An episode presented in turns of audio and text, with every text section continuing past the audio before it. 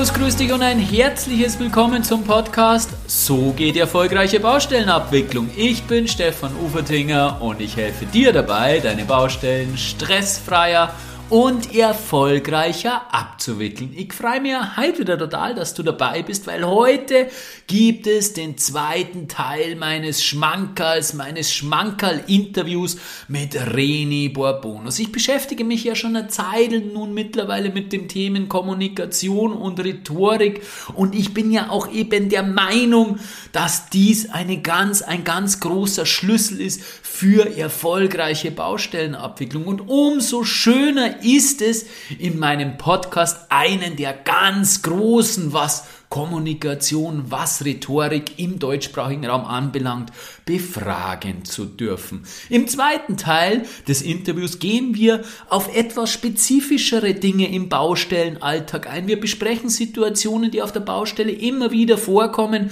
und wie du in diesen Situationen kommunikativ klug agieren kannst wie du zum Beispiel deinen Gegenüber überzeugen kannst, wie du Wertschätzung deinem Projektpartner entgegenbringst oder wie Zuhören richtig geht. Das sind alles kleine Mosaiksteinchen, die dich immer weiter in Richtung guter Beziehungen auf der Baustelle bringen und in der, in die dich immer weiter in Richtung gute Baustellen abwickeln bringen. Nimm also so viel wie möglich aus diesem Podcast mit und schaue, dass du deine Beziehungen auf der Baustelle verbesserst. Ich wünsche dir ganz, ganz viel Spaß beim Anhören.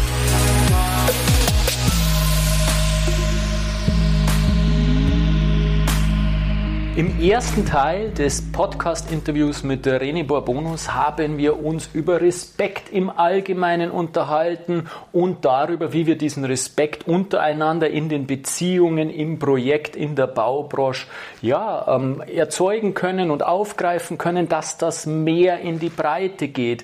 Und gerade in unserem herausfordernden Projektumfeld ist es so wichtig, dass wir gewinnbringende Beziehungen aufbauen und dafür hat René im ersten Teil schon mal ein paar gute, hilfreiche Tipps gegeben. Mir gegenüber sitzt immer noch René Bourbonus, einer der Rhetorik- und Kommunikationstrainer Deutschlands und umso mehr freut es mich, lieber René, dass du dir die Zeit nimmst und ja, einmal die Kommunikation der Baubranche etwas näher bringst. Herzlich willkommen zum zweiten Teil des Interviews, René. Danke dir.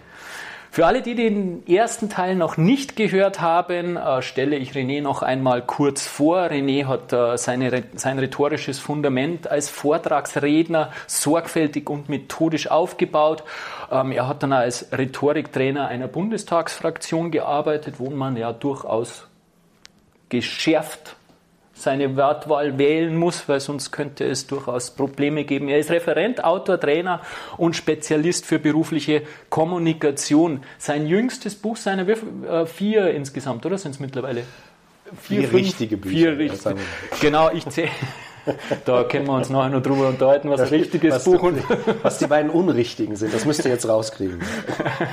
Das ist die Aufgabe an die Hörer, genau. Also sein aktuelles Buch, ich zähle jetzt bis drei avancierte innerhalb kürzester Zeit in die Spiegel Bestsellerlisten und wir befinden uns gerade im wunderbaren Seminarhaus in Hersbruck und ich darf die zweite, den zweiten Teil meiner Ausbildung zum Respekttrainer mit René Bourbonus absolvieren. Ich freue mich schon sehr die äh, Inhalte dann auch meinen eigenen Teilnehmern bei meinen Seminaren weiterzugeben.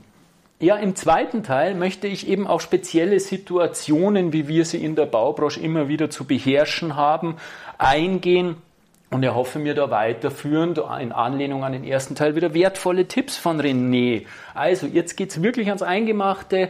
Höre genau zu und spitze den Bleistift, dass du zukünftig bei deinen Projekten erfolgreicher agieren kannst. René, erstes Thema. Du sagst immer wieder, und ich habe das noch nie so eindrücklich und, und, und, und eindringend gehört wie von dir, achte auf deine Wortwahl. Wir gehen alle miteinander zu sorglos mit den Worten aus, um, mit unseren Worten. Da nehme ich mich überhaupt nicht auf, aus. Ich habe das erst dann begriffen oder begonnen, mich mit diesem Thema auseinanderzusetzen, wie ich selbst mich mit Rhetorik und Kommunikation zu beschäftigen begann und ähm, verstehe das jetzt, was du damit sagen willst und bin natürlich noch bei weitem nicht so gewählt in der Wortwahl, aber es wird immer besser. René, Sag meinen Zuhörern, warum das so wichtig ist, dass man sich gewählt ausdrückt, dass man auf seine Worte achtet und was Worte eben auch auslösen können, was Worte für eine Macht haben. Ja. Also ich glaube gar nicht mal, dass man, dass man sich jetzt sehr gewählt im Sinne von elaboriert und formvollendet und schön ausdrücken muss. Da haben wir oft auch gar keine Zeit für. Aber was wir unbedingt bedenken sollten, ist, wie sehr Worte wirken. Und manchmal sind wir sehr sorglos im Umgang mit Worten. Ähm, also Worte können die Wahrnehmung verändern. Ich habe das in, im ersten Teil unserer Ausbildung, Stefan, habe ich euch ein Beispiel dafür gegeben, das ich sehr eindrucksvoll fand, möchte es gerne mit den Hörern auch teilen hier. Äh, da hat man Menschen einen, einen, einen Film gezeigt, da gab es einen Unfall, einen Verkehrsunfall und dann hat man denen Fragen gestellt. Und äh, das war auf einem Blatt Papier, also die Fragen waren ein bisschen unterschiedlich, aber das wussten die natürlich nicht. Ähm, die einen hat man gefragt, schätzen Sie mal, wie schnell war das Auto in kmh, als es anderen hinten aufgefahren ist. Und andere im selben Raum, die denselben Film gesehen haben, wurden etwas Ähnliches gefragt, aber es war sprachlich anders. Die hat man nicht gefragt, schätzen Sie, wie schnell es war, als es dem anderen hinten aufgefahren ist, sondern die hat man gefragt, schätzen Sie mal, wie schnell war das Auto in kmh, als es dann dem anderen hinten drauf gebraust ist. Und das Ergebnis ahnt ihr wahrscheinlich schon. Diejenigen, die gefragt wurden, aufgebraust, die haben einen höheren kmh-Wert gesehen, in Anführungsstrichen, als die anderen, obwohl sie denselben Film im selben zeitlichen Abstand, im selben Raum gesehen haben. Worte verändern Wahrnehmung, Worte verändern Verhalten. Und das kann man ja auch selber auch mal äh, prüfen, wenn, wenn du am Bau äh, bist und gibst deinen Leuten vier, fünf Aufgaben und beginnst jede Aufgabe mit, ihr müsst heute noch das, dann müsst ihr die hier und ihr müsst es aufräumen, ihr müsst da die Wand zumachen, ihr müsst da ein Loch machen und ihr müsst das noch, dann ist gerade die Stimmung am Siedepunkt, weil wenn du viermal müssen hörst, magst du im Grunde genommen schon, gibt ja so Leute, die sagen, die, die sprechen natürlich nicht aus, weil es der Vorarbeiter ist, aber die denken so, Kollege, ich muss gar nichts, ja, ich muss aufs Klo und sterben. Und ähm, das ist zum Beispiel so ein, so ein, wie ich finde, sehr greifbares Beispiel, wo man merkt, wie viel Laune auch Worte mhm. machen können. Wie viel schlechte Laune, aber auch wie viel gute. Manchmal ist es einfach besser, den Leuten zu sagen, und heute ist ganz wichtig, dass wir da noch ein Loch machen. Dann gilt es noch hier äh, am Ende aufzuräumen und äh, denk bitte dran das. Da hast du dasselbe gesagt mit einem ähnlichen Verbindlichkeitsgrad, aber die Leute sind viel besser drauf ähm, weil du diese, diese also das gilt ja jetzt nicht nur für dieses Wort, das gilt für unglaublich viele Worte. Leute, die zum Beispiel sagen, ich bin René Bourbonus, also mit ihrem Namen natürlich, wirken etwas intensiver, als, alles wäre Blödsinn, äh, als sagen, ich, ich, mein Name ist oder ich heiße oder sowas. Das macht man ja beim Beruf auch nicht. Man sagt ja nicht, mein Beruf ist Schreiner, sondern ich bin Schreiner. Also es sind alles Kleinigkeiten, aber das kannst du natürlich immer weiterdenken.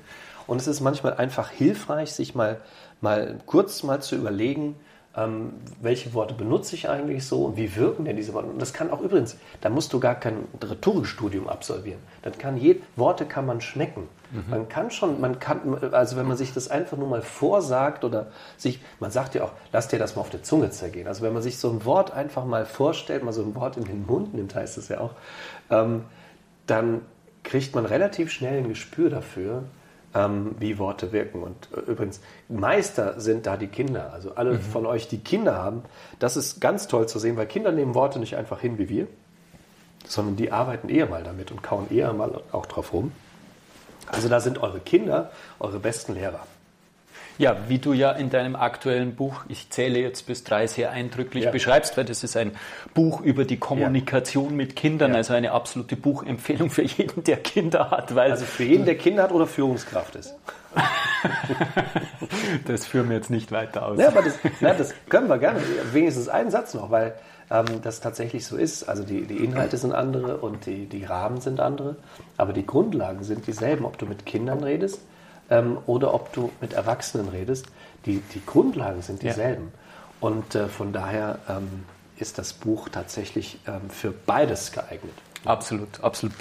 Kann ich dir nur ähm, ähm zu 100 Prozent zustimmen und du führst ja dieses Thema der Worte auch sehr schön in deinem Buch aus und ähm, da wird das ja. auch sehr, sehr, sehr, sehr klar und deutlich. Aber es geht dann auch wieder einmal hauptsächlich um Achtsamkeit, um Reflexion, um Selbst, dass man sich auch mal die Zeit nimmt, wie du ja. es gesagt hast, hey, und, und kaum mal drauf rum, du sagst immer so ja. schön, rum, drauf ja. rumkauen und ähm, sich die Zeit nehmen, mal zu schauen, ja, wie schmeckt das, wie wirkt das und was macht das auch im anderen? Das haben wir wieder beim Respekt, oder? Natürlich, und, und das ist natürlich, und das sage ich auch immer, und jetzt sagen natürlich alle, die am Bau beschäftigt sind, ja, äh, der hat ja gut reden, der sitzt da in seinem Seminarhaus, äh, ich habe den Druck und ich muss da fertig werden und dann habe ich noch am, am, besten noch drei Baustellen parallel, die ich auch noch irgendwie alle äh, fertig kriegen muss. Da, da hat er ja gut reden. Das, das stimmt natürlich. Also Leute, ich, ähm, mir ist das vollkommen klar und, und ich sage das auch wirklich gerne, es geht ja nicht nur euch so, es geht vielen anderen Berufen auch so. Stellt euch nur mal die Pflege vor oder sowas. Mhm. Da habe ich mal gearbeitet, da weiß ich, was das für ein, für ein Druck auch ist. Du hast da auch deine, deine Vorgaben, die musst du. Du kannst auch, du kannst übrigens auch Patienten nicht einfach sagen, gut, das mache ich dann morgen. Ja, sondern äh, das, also den Druck haben viele, den habt ihr ganz besonders, das weiß ich auch und das, ähm, das ist mir auch klar, ähm, den haben viele Menschen. Nur die Alternative ist ja immer, wenn ich mir mit der Kommunikation einiges verbaue, und dann auch noch mit Konflikten zu tun habe und dann auch noch Dinge klären muss und dann auch noch äh, ja, äh, äh, ganze Konfliktlösungsgespräche da führen muss. Oder am Ende geht vielleicht sogar was zu Bruch und dann muss ich mich juristisch möglicherweise noch auseinandersetzen. Also ganz ehrlich, das ist eine gute Investition und ich glaube, am Ende bringt es euch sogar noch Zeit, wenn ihr, wenn ihr euch ein bisschen Zeit nehmt, äh, über Kommunikation nachzudenken, weil ihr viele Dinge möglicherweise dann auch gar nicht mehr tun müsst. Absolut genau der Überzeugung bin ich auch und genau deswegen mache ich das, was ich mache, weil ich der Überzeugung bin, dass es unterm Strich Zeit bringt. Kommen wir wieder ins Zwischenmenschliche hinein. Man ärgert sich ja oft über Kolleginnen und Kollegen und man neigt dann dazu, diesen Menschen als Mensch zu verurteilen und in eine Schublade zu stecken. Wir haben im ersten Teil schon ein bisschen in diese Richtung drüber gesprochen. Und natürlich weiß jeder, man sollte Werten und Urteilen vermeiden. Äh, ist, ist nicht gut, Menschen in eine Schublade zu stecken. Und ähm, die Verhandlungslehre sagt uns, das Verhalten vom Menschen immer zu trennen. Ja, ähm, ja wie gehe ich damit um in der Praxis? Wie schaffe ich das, wenn jemand wirklich, sagen wir, unsympathisch ist äh, und, und mir einfach nicht zusagt? Wie verhalte ich mich gegenüber diesem Menschen trotzdem wieder respektvoll und trotzdem so, dass eine gewinnbringende Kommunikation entstehen kann? Also zum einen wünsche ich mir natürlich, dass alle irgendwie miteinander respektvoll umgehen. Aber auf der anderen Seite lebe ich hier auch in dieser Welt und stelle fest, ähm, das funktioniert nicht immer. Und das sollte man, und das möchte ich auch einfach mal sagen, weil sonst äh, klingt das wirklich hier wie, wie Musik aus einem fernen Land. Es gibt möglicherweise auch Menschen mit, auch es gibt in meinem Leben Menschen, mit denen ich nicht gut zurechtkomme und irgendwann auch nicht mehr gut zurechtkommen möchte. Mhm. Und es ist auch ganz wichtig, dass man sich aus sowas zugesteht. Ähm, weil wenn wir immer nur, Stefan, das ist eine große Gefahr, wenn wir immer nur denken, oh, ich muss meine Kommunikation verbessern, also hier hakt irgendwas, es liegt an mir, es liegt an meiner Kommunikation, dann kann man sich auch kaputt machen. Mhm. Also sei mal ganz ehrlich, es gibt Menschen, die vielleicht nicht kompatibel sind mit dir und es gibt Menschen, die nicht kompatibel sind mit mir. Und es gibt einen sehr abgenudelten englischen Satz, der aber trotzdem schön ist, weil er halt wahr ist. Äh, der lautet Change it, love it or leave it. Das heißt, wenn ich mit einem Menschen nicht zurechtkomme, habe ich drei Optionen. Jenseits dieser drei gibt es keine. Es gibt kein Zauberwort, es gibt kein, ich kann nicht irgendwie eine, eine bestimmte Packung Merci kaufen, dann ist alles gut. Es gibt drei Möglichkeiten.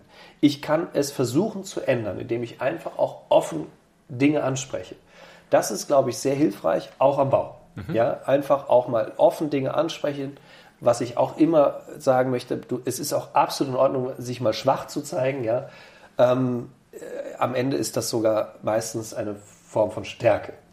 Ähm, also man kann versuchen, Dinge zu ändern, indem man einfach Gespräche führt, indem man Dinge anspricht, die einem nicht passen, indem man ja in, in, im Grunde genommen Kritikgespräche, nennen wir es mal so, führt, um Dinge zu verbessern. Das Zweite ist, äh, wenn ich das versucht habe, möglicherweise, und auch gut versucht habe und es gelingt nicht, dann habe ich immer noch zwei Optionen. Love it. Das ist übrigens aus meiner Sicht eine der grundlegenden Kompetenzen, um, um glücklich zu sein, Akzeptanz. Also das einfach anzunehmen, hinzunehmen und ich mag die Formulierung im besten Sinne sein zu lassen. Also es gibt auch Menschen, die muss man einfach mal sein lassen. Es gibt Situationen, die muss man einfach mal sein lassen und damit leben. Wenn man dann immer wieder noch dagegen sich wehrt und dagegen sich aufbegehrt, dann entsteht ja erst Stress. Aber wenn ich sage, gut, es ist, was es ist, ja, komm klar. Und das Dritte ist eben, leave it. Äh, das heißt, wenn, wenn ich merke, dass ein Mensch vielleicht auch So Menschen gibt es oder gab es in meinem Umfeld auch, wo ich das Gefühl habe, die wirken sich toxisch auf mich aus, die ziehen mir Energie, die, und ich habe es versucht und die, sie ziehen mir aber so viel Energie, dass ich es nicht einfach auch akzeptieren kann, weil es mich einschränkt in meiner Lebensqualität, in meinem in meiner, in meiner guten Laune, in meinem, also es schränkt mich ein dann äh, muss auch Leave-It in Erwägung gezogen werden. Und das kann natürlich sein, am Bau kann man nicht einfach mal eben das, die Tür zumachen, aber man kann ja möglicherweise einen Kollegen bitten, der besser mit dem Bauherrn auskommt, mal mit dem Bauherrn zu sprechen oder man kann versuchen, über Bande zu spielen, mit, wenn, dass man noch jemanden dazwischen stellt oder was auch immer. So Möglichkeiten, die sind ja jetzt nicht völlig absurd dass man sowas äh, möglicherweise oder sich aus dem Umfeld vom Bauherrn jemanden sucht. Vielleicht kommt man mit der Ehefrau besser zurecht oder mit dem Ehemann. Ja, oder, oder in unserem Fall gab es ja hier auch noch Ansprechpartner. Und da habe ich relativ schnell gemerkt, dass zum Beispiel meine Tagungsleitung äh, besser zurechtkam mit dem einen oder anderen Handwerk als mhm. ich. Und dann gab es aber auch Gewerke, äh, ähm, die besser mit mir zurechtkamen als mit der Tagungsleitung. Und dann sucht man sich halt so seine, und dann spricht man sich halt ab und dann sucht man sich so seine. Also diese drei Möglichkeiten gibt es. Change it, love it or leave it. Ich glaube, das ist eine ganz gute äh, Grundlage äh, zu planen, was mache ich jetzt mit einem, den ich unsympathisch finde. Absolut, absolut, bin ich voll dabei. Wir haben im ersten Teil ja schon angesprochen, dieses, diesen Unterschied zwischen überzeugen und informieren. Da möchte ich nur ein bisschen äh, tiefer eingehen, weil ich glaube, weil ich finde, dass das bei uns in der Branche ein sehr, sehr wesentlicher Aspekt ist, weil eigentlich eine Baustellenabwicklung eine durchgehende Verhandlung ist.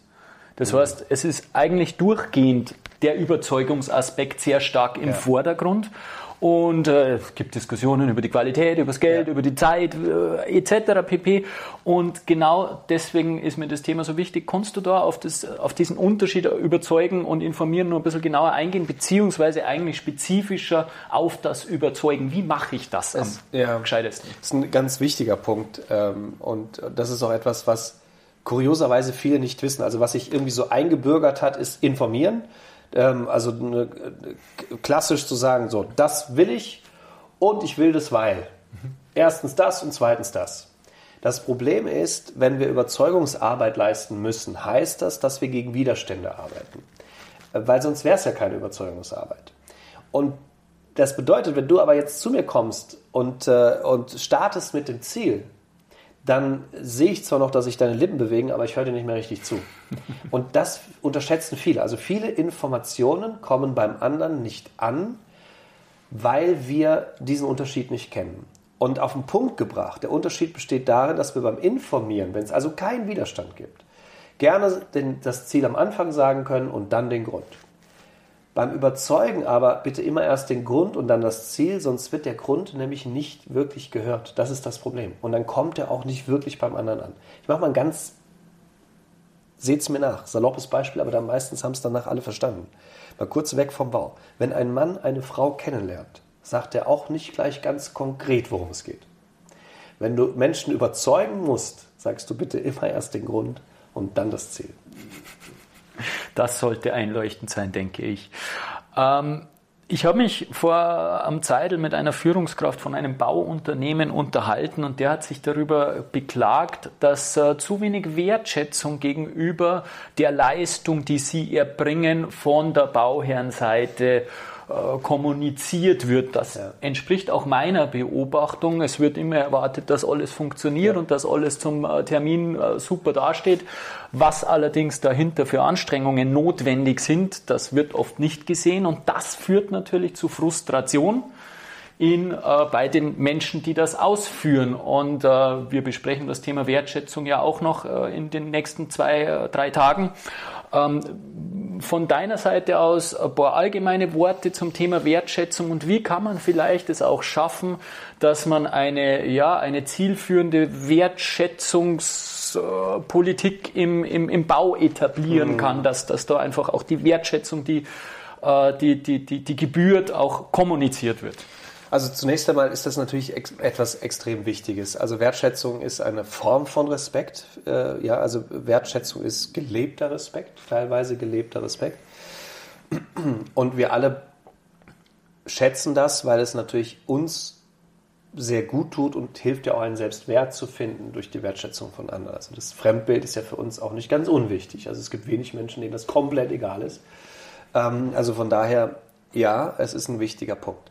Es ist aber auch in eurem Kontext ein sauschwieriger Punkt. Warum? Ja, ich will, weil ich sehe jetzt so ein bisschen die Bauherrenseite. Ich habe zweimal gebaut, einmal, also äh, größere Projekte, einmal privat, hab, da haben wir unser Wohnhaus komplett umgebaut. Mhm. So richtig, also das wurde komplett aufgemacht. Es war nur noch ein Puppenhaus von allen Seiten einsehbar, wurde komplett neu aufgebaut. Und einmal ähm, jetzt dieses berufliche Projekt, das auch nicht klein war, 1500 Quadratmeter, das ist dieses Seminarhaus hier, ähm, auch komplett umgebaut. Das war ein Brett. Also sie haben zu Corona-Zeiten, ich glaube, in Hochzeiten hier 20, 30 Leute waren mhm. hier am Bau jeden Tag. Äh, da war richtig was los. Ja, ähm, was übrigens toll war. Also ich hab, war nie einsam in Corona. Ähm, ja, ich, hatte, ich hatte immer ähm, Leute um mich herum. So, äh, was ich aber sagen wollte, ist, ähm, dass natürlich ihr in einem Umfeld, und das tut mir fast, jetzt wo du das auch so ansprichst, wird mir das auch mal so klar. Denn man ist ja ständig angespannt. Also als Bauherr hast du die ganze Zeit nur Probleme. Du hast ja ständig, kriegst du, du kriegst ja, da kommt ja keiner morgen und sagt, übrigens, äh, gestern hat das und das funktioniert. Hey, sondern, sondern sie kommen und sagen, das funktioniert nicht, das, das können wir nicht, da fehlt's. Also du bist die ganze Zeit, wirst du mit, auch mit Problemen natürlich konfrontiert. Ähm, wenn du dich reinhängst. Es gibt vielleicht auch Bauherren, die lassen sich nie blicken, so einer war ich nicht. Ähm, so, das heißt, und zum Teil auch konkurrierende Probleme. Also Maler und Elektrik, das, das war für mich mhm. zum Beispiel so, wo ich dachte, da hatte ich fast so eine Mediatorenfunktion, die ich eigentlich nicht hätte haben wollen, aber die halt da war.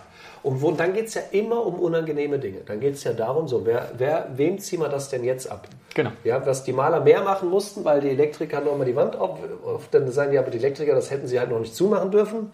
Äh, und dann hast du die ganze Zeit und am Ende zahlst du es möglicherweise, weil du, weil du dann konfliktscheu bist, so wie mhm. ich ganz oft. Aber jetzt, was ich sagen will, es fällt ja dann mit der Wertschätzung auch ein bisschen schwer. Na klar. Also du bist in keinem, wenn du Stress mit zu Hause hast mit deiner Frau oder mit deinem Mann, dann bist du auch nicht jemand, der sagt, wir haben jetzt zwar hier den größten Stress, aber ich wollte dir mal sagen, ganz ehrlich, das Essen gestern Abend, das, das war so toll zubereitet äh, und, und überhaupt, wie du dich um die Kinder gekümmert hast. Und äh, das, das passiert ja nicht, weil es, weil es tatsächlich fast übermenschlich ist, ähm, Wertschätzung zu leben, zu kultivieren, wenn wir in einem völlig angespannten Stressmodus sind. Und ähm, so, und jetzt sitzen wir beide in der Bibliothek, nippen den Kopf, aber würden ja gerne sagen, wie es besser geht. Ähm, und ich glaube, dass es extrem viel verlangt ist. Wir können ja, vor allen Dingen können wir ja nicht auf andere einwirken. Wir können ja, also wir können ja jetzt nicht, ähm, wir können den Bauherren nicht respektvoller machen. Wir können uns das wünschen, wir können, weil es ja mal eine beidseitige Sache ist, wir können respektvoll umgehen und meistens wird das auch mit Respekt honoriert. Mhm. Und möglicherweise ist es ja hier vielleicht ähnlich. Also ich habe es auch selten erlebt, dass dass jetzt, ein, dass jetzt ein Gewerk zu mir kommt und mir Wertschätzung gegenüber mhm. äh, zeigt. Ja? Ist auch nicht verlangt, also nicht, dass sie, aber ist vielleicht mal eine spannende Idee. Ja? Mal, vielleicht gibt es ja auch bestimmte Dinge, äh, über die man positiv denkt. Ich gebe dir ein Beispiel. Ich habe, äh, der Malermeister kam irgendwann und hat gefragt, ob er sich hier, ob er Filme machen dürfte von dem Haus, weil es so toll geworden wäre und weil er so stolz wäre, Teil dieses Projektes zu sein. Ähm, und da dachte ich, ach guck mal. Und dann, und dann hast du natürlich, und schlagartig ähm, ähm, habe ich auch möglicherweise eine ganz andere Idee von meinem, von meinem Malermeister mhm. ähm, und mhm. äh, von dem Betrieb. Ähm, und, und vielleicht ist das ein erster Schritt, mal zu überlegen, meine, wir können ja andere nicht ändern, wir können uns ändern, mal zu überlegen, wie können wir denn, wie können wir denn eine Kultur der Wertschätzung etablieren? Ähm, Gibt es denn irgendwas, wenn ihr auf dem Bau seid, wo ihr denkt, ach guck mal, das ist aber toll, das hat aber gut gelöst oder das ist aber eine schöne Idee? Und dann kann man sich mal die Frage stellen, würde sich der Bauherr jetzt freuen, wenn man ihm das mal sagt? Würde sich der Architekt freuen, wenn man ihm mal sagt, wie gut er das geplant hat? Und ähm, ja, ähm, möglicherweise. Und, äh, Ganz sicher sogar. Und wer weiß, was dann auch zurückkommt. Ganz sicher sogar. Ja, ja spannend. Äh, super Ansatz, weil bin ich auch der Ansicht, du kannst nie die anderen ja. ändern, du kannst aber bei dir selbst hinschauen und vielleicht das ein oder andere induzieren durch dein eigenes Verhalten. Ob es gelingen wird, schwierig, aber ich bin nur bei dir, dass es äh, sicherlich nicht ganz einfach ist unter dieser ja. Druck- und Stresssituation. Im ersten Teil haben wir auch kurz die Fehlerkultur angesprochen, wie ich finde, ein riesengroßes Thema, ein gesamtgesellschaftliches Thema, weil die Fehlerkultur, da wirst du mir zustimmen, ist gesamtgesellschaftlich ja. äh, unter aller Würde. Aber ich äh, glaube, auch speziell am Bau haben wir da unser Päckchen zu tragen und könnten das deutlich besser machen, weil wir haben eine überdurchschnittlich hohe Fehlerquote am Bau. Liegt natürlich auch daran, weil wir lauter Unikate unter freiem Himmel äh, erstellen und natürlich nicht mit einem Automobilherstellungskonzern ja. vergleichbar ja. sind von der, von der Abwicklungsmethode. Nicht automatisiert ist, na klar. Geht ja, nicht. Äh, trotzdem glaube ich, könnten wir, ähm, indem wir weniger Fehler machen, mhm. enorm viel Geld sparen. Und es gibt Studien, die sagen, dass einer der Haupt Gründe für die Fehler mangelnde Kommunikation, mangelnde Abstimmung mhm. ist. Und du hast es eh, glaube ich, im ersten Teil schon mal gesagt, dass auch das verstanden wird, was gesagt wurde oder irgendwie sowas hast du gleich zu Beginn mhm. gesagt. Also es geht schon immer auch darum, dass mhm. die Informationen von A nach B gelangen und zwar auch so, wie sie gemeint sind und ja. dann auch ausgeführt werden. Hast du da äh, den ein oder anderen Tipp, wie man es schafft, dass man, ja klar, das haben wir beim unterm Strich Klarheit, dass man klar kommuniziert? Na, wir haben jetzt zwei Dinge. Das erste ist, äh, da stecken ja zwei Dinge drin. Das erste ist tatsächlich das Verhalten, wie kommuniziert man klar, mhm. dass, dass zumindest Fehler in der Kommunikation ausgeschlossen werden. Äh, das kann man machen natürlich. Also zum Beispiel so ein, was ich gerne reinwerfe, ist dieses, diese Abkürzung CAS sprechen. Also wenn ich Botschaften formuliere, das ganze CAS zu machen. Das K steht für kurz. Je länger wir sagen, desto mehr Missverständnisse ist ja logisch, äh, existieren. Ähm, einfach also bitte prüft, wenn ihr mit dem Bauherrn sprecht, ob ihr nicht tatsächlich ähm, äh, Fachbegriffe verwendet, die der andere nicht kennt. Ich gebe ein Beispiel, ich habe es heute schon benutzt oder beim letzten Mal benutzt, Polier. Da musste ich erstmal googeln, was das ist. Ja, ja für uns völlig normal. Ja, natürlich. Aber so, und für mich jetzt auch, aber beim ersten Mal. Und jetzt kommt ja noch etwas dazu. Bauherren sind ja, ich bin ja nicht der Einzige, also alle Menschen sind ja so ein bisschen eitel und tun sich dann manchmal schwer. Also ich habe tatsächlich beim ersten Mal, als ich das gehört habe, nicht zugegeben, dass ich nicht weiß, was es ist. Na klar. Und habe es dann für mich gegoogelt. Besser wäre es natürlich, wenn man, ich, es gibt ja auch Persönlichkeiten, die haben die Größe zu sagen, oh, was ist denn jetzt ein Polier? Ich weiß ich gar nicht. Ja, ich hatte die Größe nicht. Ich übe mich auch darin, ähm, aber ich hatte sie nicht. Ich habe es dann aber sofort hm, gegoogelt. Also äh, prüft Fachbegriffe, Abkürzungen haben wir ganz oft, mhm. wo, wo, wo wir das nicht mehr merken. Ist ja logisch. Wenn du 20 Jahre benutzt du bestimmte Abkürzungen, dann kommt dir das immer gar nicht, dann ist das völlig normal. Aber andere stehen daneben und denken, ja, was meint er denn jetzt? Ähm, so. Ähm, sprich so, dass man dir vielleicht auch gerne zuhört, langweile die Leute nicht. Also das sind so, das kann man alles lernen. Aber ich glaube, dass in dem Fall geht es noch sehr viel weiter. Die Baubranche ist natürlich eine unglaublich fehlerfixierte Branche, ähm, was ja vollkommen klar ist. Also da gibt es ja ganze Berufsgruppen, die eigentlich auch dafür zuständig sind, Fehler zu finden. Also ich kann mich hier an Übernahme, das ist stundenlang gehst du durch das Haus und suchst nach Fehlern. Zum Teil beauftragst du noch Sachverständige ja, äh, mit der Fehlersuche. So, das heißt, ihr, habt, ihr lebt in einem unglaublich fehlerfixierten Umfeld. Und was passiert jetzt, wenn jemand einen Fehler macht? Dann werden Schuldige gesucht. Das ist das nächste. Ja, das ist total forensisch. Also im Bau ist ein ganz forensisches Klima. Es werden Schuldige gesucht und die werden dann bestraft, indem man ähm, indem man Nachlässe fordert oder minder, äh, äh, wie sagt man, ähm, das anzeigt und, und dann gibt es möglicherweise Ärger, vielleicht auch intern, weiß ich nicht, wie das dann geregelt wird. Mm. So, und jetzt wäre es natürlich hilfreich, wenn man möglicherweise, könnte sich ja, glaube ich, viel Kummer ersparen, übrigens auch ein paar, paar, vielleicht ein paar Sachverständige, wenn man Fehler, die man erkennt selber, auch leichter anspricht. Da habe ich mich auch oft gefragt, wieso reden wir denn nicht darüber? Mhm. Dann bauen die eine Leiter auf, ziehen wir die Leiter einmal an der Wand vorbei. Und äh, also das so offensichtlich, dass unten der Putz lag und es will dann keiner gewesen sein. Und dann denke ich mir, ja, das habe ich doch, das hat jemand gemerkt. Also das war so, so. Und dann ist aber für mich die Frage, warum wollen Menschen das nicht zugeben? Mhm. Weil sie offenbar nicht gut behandelt werden, wenn mhm. sie Fehler zugeben. Genau.